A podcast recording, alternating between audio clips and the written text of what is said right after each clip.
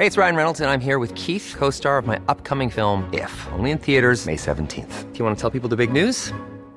All right, I'll do. Sign up now and you'll get unlimited for $15 a month in six months of Paramount Plus Essential Plan on us. Mintmobile.com slash switch.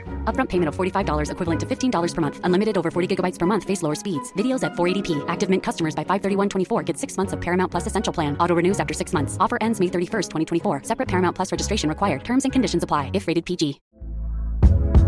Hey there, it's Michelle Norris. I'm host of a podcast called Your Mama's Kitchen. When I travel, I'm usually looking for a way to find a taste of home when I'm not at home. And one of the things I love to do when I am at home is entertain. And Airbnb allows me to do that. When I was in California recently, I rented a house that had a great kitchen. And when we were sitting around the table, we're all thinking, we're in someone else's house. Someone could be in all of our homes as well.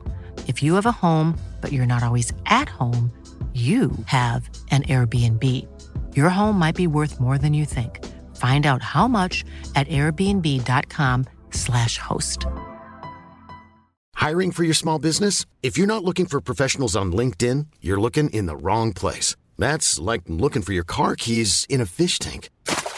LinkedIn helps you hire professionals you can't find anywhere else, even those who aren't actively searching for a new job but might be open to the perfect role. In a given month, over 70% of LinkedIn users don't even visit other leading job sites. So start looking in the right place. With LinkedIn, you can hire professionals like a professional. Post your free job on linkedin.com slash people today. Aujourd'hui les amis, je suis heureux. Heureux parce qu'on a vécu un Grand Prix de Monaco absolument incroyable. Et pourtant, ce n'était pas gagné quand on connaît les caractéristiques de Monaco. Réputé comme l'un des circuits les plus ennuyeux du calendrier, menacé de disparition jusqu'à il y a moins d'un an, ce Grand Prix est sans cesse remis en question par les observateurs, mais aussi par les organisateurs du championnat, qui aimeraient apporter des améliorations au tracé. Mais ce week-end, au vu du spectacle qu'on a vu, ce Grand Prix légendaire s'est donné un certain sursis. Malgré une énième victoire de Max Verstappen, on a assisté, à mon humble avis, à l'un des meilleurs week-ends de F1 de la saison, en partie grâce au podium de Fernando Alonso et surtout d'Esteban Ocon. Alors si vous suivez la chaîne régulièrement, vous savez que c'est très rare que je fasse des débriefs de Grand Prix. Mais aujourd'hui si je décide de vous en faire une vidéo, c'est parce que j'ai passé un excellent week-end de Formule 1, et j'ai tout simplement envie de partager mes émotions avec vous. Pour ça, j'ai identifié 8 facteurs qui ont fait ce week-end de Grand Prix quelque chose de spécial, dont on se souviendra en fin d'année. On est parti Première chose dont il faut qu'on parle, la séance de qualification. Comme souvent à Monaco, c'était sans doute le moment le plus intéressant du week-end. Partir de la pole position n'est pas de victoire. Moins de 50% des poleman ont remporté la course. Mais réussir une bonne qualification donne généralement de très bonnes chances de terminer à une bonne position le dimanche.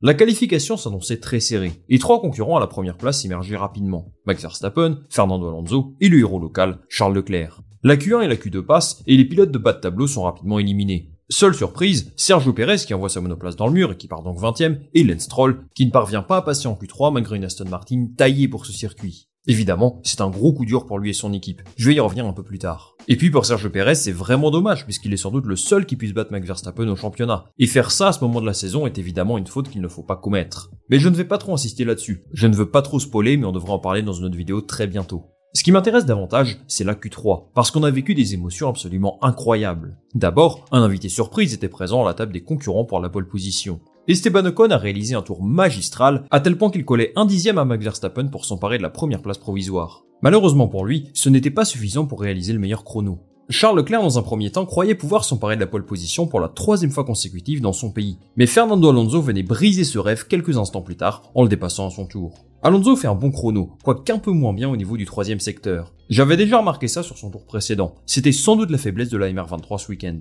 Tout de même, le taureau des Asturies compliquait la tâche à Max Verstappen, qui devait s'employer pour partir de la pole position pour la première fois de sa carrière à Monaco. Et là, après avoir accusé deux dixièmes de retard sur les deux premiers secteurs, il termine son tour en pulvérisant le record du troisième secteur et arrache la pole position à Alonso. Les deux derniers virages surtout sont absolument incroyables. En fait, à Monaco, il y a toujours le même paradoxe. C'est un Grand Prix extrêmement intense pour les pilotes, qui doivent faire preuve d'une concentration de tous les instants. Mais ça, le spectateur ne s'en rend pas toujours compte, en particulier lors de la course du dimanche, qui est parfois synonyme de petite sieste pour certains. Mais ce week-end, j'ai l'impression que cette séance de qualification a rendu ses lettres de noblesse à Monaco. Là, on a très bien vu que c'est le talent du pilote qui peut faire la différence. Esteban Ocon fait un tour magistral, Charles Leclerc pareil, Fernando Alonso encore plus, et Max Verstappen assure et assume son statut de favori en remportant une séance de qualif ô combien compliquée. Alors on peut dire qu'il a la meilleure voiture, mais déjà ce n'était pas quelque chose de si évident en qualif à Monaco, et il faut aussi des nerfs d'acier pour réussir un tour comme celui-ci. Alors chapeau à lui et son équipe, et bravo aux quatre pilotes de devant surtout d'avoir animé cette séance.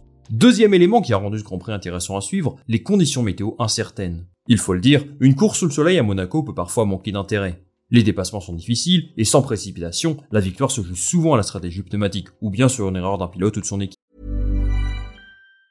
Hey, it's Ryan Reynolds, and I'm here with Keith, co star of my upcoming film, If, only in theaters, May 17th. Do you want to tell people the big news? All right, I'll do it. Sign up now and you'll get unlimited for $15 a month in six months of Paramount Plus Essential Plan on us. Mintmobile.com slash switch. Upfront payment of $45 equivalent to $15 per month. Unlimited over 40 gigabytes per month. Face lower speeds. Videos at 480p. Active Mint customers by 531.24 get six months of Paramount Plus Essential Plan. Auto renews after six months. Offer ends May 31st, 2024. Separate Paramount Plus registration required. Terms and conditions apply if rated PG. I'm Sandra, and I'm just the professional your small business was looking for. But you didn't hire me because you didn't use LinkedIn jobs. LinkedIn has professionals you can't find anywhere else, including those who aren't actively looking for a new job but might be open to the perfect role, like me. In a given month, over 70% of LinkedIn users don't visit other leading job sites. So if you're not looking on LinkedIn, you'll miss out on great candidates like Sandra. Start hiring professionals like a professional. Post your free job on linkedin.com/people today. Ce week-end, le ciel était particulièrement menaçant, et les écuries ne savaient pas vraiment quand la pluie allait arriver. McLaren disait à Lando Norris qu'il y avait un risque de pluie très faible, d'autres assuraient qu'il ne pleuvrait pas. Et finalement, ce sont des trompes d'eau qui sont tombées sur la principauté à partir du 53e tour. À ce moment-là, et pendant une grosse dizaine de tours, la course est devenue complètement folle. Certains ont rapidement chaussé les pneus intermédiaires, d'autres les pneus super pluie, et il y en a même qui ont tenté de rester en piste avec des pneus secs.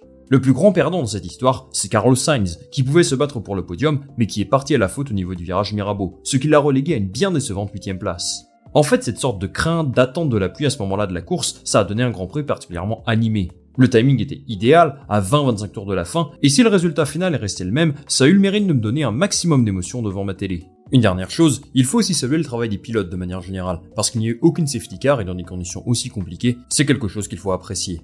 Troisième point de la vidéo, j'ai envie de parler de l'audace des pilotes. Parce que oui, on a eu des attaques et des situations dangereuses tout au long de la course, et à tous les niveaux. Si la victoire était réservée à Max Verstappen, il n'en est pas de même pour la troisième place d'Esteban Ocon. Et ça, Carlos Sainz l'a bien compris. Le pilote espagnol n'a pas tardé à le mettre sous pression pour lui faire utiliser ses pneus médiums, dont la durée de vie était censée être sensiblement inférieure à ses pneus durs. Sainz décida d'attaquer Ocon, mais de manière beaucoup trop agressive. Résultat, l'extrémité latérale de son aileron avant s'envole sur la piste, ce qui aurait pu être dangereux pour les pilotes derrière. Il y a aussi eu pas mal d'attaques en fond de grille, avec Logan Sargent comme principale victime. Je vous remets un tweet de la Fédération Française de la Loose qui m'a bien fait rire. Le gars s'est fait dépasser trois fois en un tour à Monaco. Pas sûr qu'il garde cet exploit sur son CV. À ce moment-là, les pilotes de fond de grille comme Stroll, Perez, Bottas, Magnussen ou Hülkenberg ont animé la course, et franchement, ça a donné du charme à ce Grand Prix. En général, quand la production décide de diffuser des dépassements de fond de grille, ça veut dire qu'il ne se passe pas grand chose. Mais à Monaco, on s'en contentera. Je dois dire que ces dépassements étaient parfois à la limite du raisonnable. Il y a eu des pénalités à droite à gauche, des avertissements, un Sergio Perez un peu en perdition parfois. C'était intéressant à voir d'un point de vue spectacle, mais je ne suis pas certain que Günther Steiner et Christian Horner aient apprécié la performance de leur pilote. Et je ne parle pas de Verstappen bien entendu. Enfin bref, les seconds couteaux entre guillemets nous ont offert du spectacle, et ça fait du bien de voir ça. On retourne à l'avant de la grille pour parler du vainqueur du jour, Max Verstappen. Je sais que sa victoire peut être frustrante si vous ne supportez pas Red Bull ou si vous aviez envie de voir Fernando s'imposer. Mais quel week-end de patron de sa part Il y a eu la qualif dont j'ai parlé tout à l'heure, mais il réalise aussi une course absolument incroyable. Dès le départ, il creuse un écart monstrueux avec Alonso. Bon, vu le niveau de sa voiture, ce n'est pas si étonnant que ça. Et il prolonge son relais en pneu médium de moins 20 tours par rapport à ce qui était prévu. Forcément, Verstappen s'est plaint, mais Red Bull a eu la bonne stratégie. Après un week-end à Miami déjà très impressionnant, Verstappen confirme, pour celles et ceux qui en doutaient encore, qu'il est un pilote spécial. Pas grand chose ne peut l'empêcher de gagner, si ce n'est un souci mécanique ou en fait de course indépendant de sa volonté. C'est un pilote redoutable, il ne commet aucune erreur et il résiste à tout. Comme toujours, il répond présent lorsqu'il faut le faire, et il a encore confirmé ce week-end qu'il est le favori absolu à sa propre succession. Cinquième point à aborder aujourd'hui, l'excellente performance de Fernando Alonso. Cinquième podium de la saison pour lui en 6 courses, je le dis à chaque fois, mais quel comeback remarquable qu'il est en train de nous faire. C'est surtout son premier podium à Monaco depuis 11 ans. Sa longévité au très haut niveau est absolument folle. Malgré tout, je pense qu'il sort de ce week-end avec une petite pointe d'amertume. D'abord, l'objectif assumé était la gagne. J'en parlais dans ma vidéo d'avant-course, Alonso a identifié trois grands prix qui doivent lui permettre de gagner, Monaco, Budapest et Singapour. Si Verstappen et Red Bull restent à ce niveau et ne connaissent aucune faille cette saison, il aura effectivement très peu d'opportunités de gagner. Il a grillé une cartouche ce week-end, et quand on voit que la pole position s'est jouée à 84 centièmes, il y a forcément de la déception. En vrai, je ne peux pas m'empêcher de penser que sans son arrêt au stand inutile sur les pneus médiums, avec une meilleure configuration aéro en qualif, avec un meilleur troisième secteur, peut-être que l'issue de la course aurait pu tourner en sa faveur. Ça ne s'est pas joué à grand chose, et ça reste malgré tout très positif pour la suite. Grâce à cette performance, Alonso permet à Aston Martin de rester deuxième au classement constructeur, avec un seul petit point d'avance sur Mercedes. Franchement, son écurie peut lui dire merci, parce que vu le week-end de merde que fait Lance c'est lui qui a employé ces termes, Aston Martin n'irait pas loin sur Alonso. À une semaine du Grand Prix de Barcelone, nul doute qu'il faudra compter sur lui sur cette ère. Sixième point de cette vidéo, et quel plaisir les amis Esteban Ocon retrouve le podium deux ans après sa victoire au Grand Prix de Hongrie. C'est le premier podium d'un pilote français à Monaco depuis la victoire de ce bon vieux Olivier Panis en 1996. C'est dire le moment d'histoire auquel on a assisté ce week-end. Alors franchement, je suis très heureux pour lui, et c'est surtout archi mérité. Il a sorti un tour de patron en qualif, et grâce à la pénalité de Charles Leclerc, il s'est retrouvé en troisième position sur la grille de départ. Il a été mis sous pression par Carlos Sainz, puis par Hamilton, son équipe fait un arrêt au stand un poil trop long, mais malgré tout ça, il a résisté et réalisé une excellente course. C'est le premier podium d'Alpine depuis le Qatar en 2021, et je dois vous dire que ça faisait vraiment bizarre de voir Alonso et Ocon réunis sur un même podium, comme quoi le temps passe vite. De manière générale, c'est une bonne performance de la part d'Alpine ce week-end. C'est dans la continuité de leur Grand Prix de Miami, et sans doute au niveau des attentes de Laurent Rossi, qui a récemment mis un gros coup de pression sur l'équipe. Petit point négatif quand même, l'arrêt au stand de Pierre Gasly deux tours avant que la pluie arrive. Ça n'a servi à rien, et lui estime qu'il aurait pu terminer quatrième s'ils avaient mis les pneus intermédiaires directement. Dommage, c'est ce genre de point qui peut compter en fin de saison. En tout cas, un podium reste quelque chose de particulier, et ça ne peut être qu'un super boost au niveau du moral de l'équipe.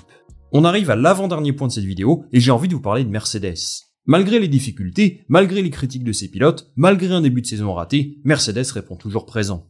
Lewis Hamilton et George Russell ont terminé 4 et 5 et c'est un très bon résultat. Ça leur permet de se rapprocher de la deuxième place, ce qui est clairement leur seul objectif atteignable cette saison. Disons-le, en ce moment ils se battent à deux contre 1 face à Fernando Alonso, donc c'est plus facile. Malgré tout, je trouve qu'ils ont de la chance d'avoir des pilotes de ce calibre. C'est solide et ça rapporte le maximum de points possible en général.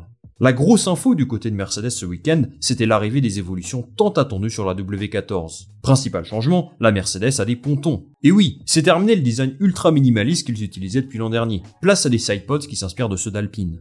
Bon, tout n'est pas encore là, et Monaco n'était certainement pas le meilleur endroit pour évaluer ces améliorations. Je pense que c'est trop tôt pour dire si ça va fonctionner ou pas. Il va falloir attendre le Grand Prix de Barcelone et des conditions de course traditionnelles entre guillemets pour juger si c'est le bon design ou non.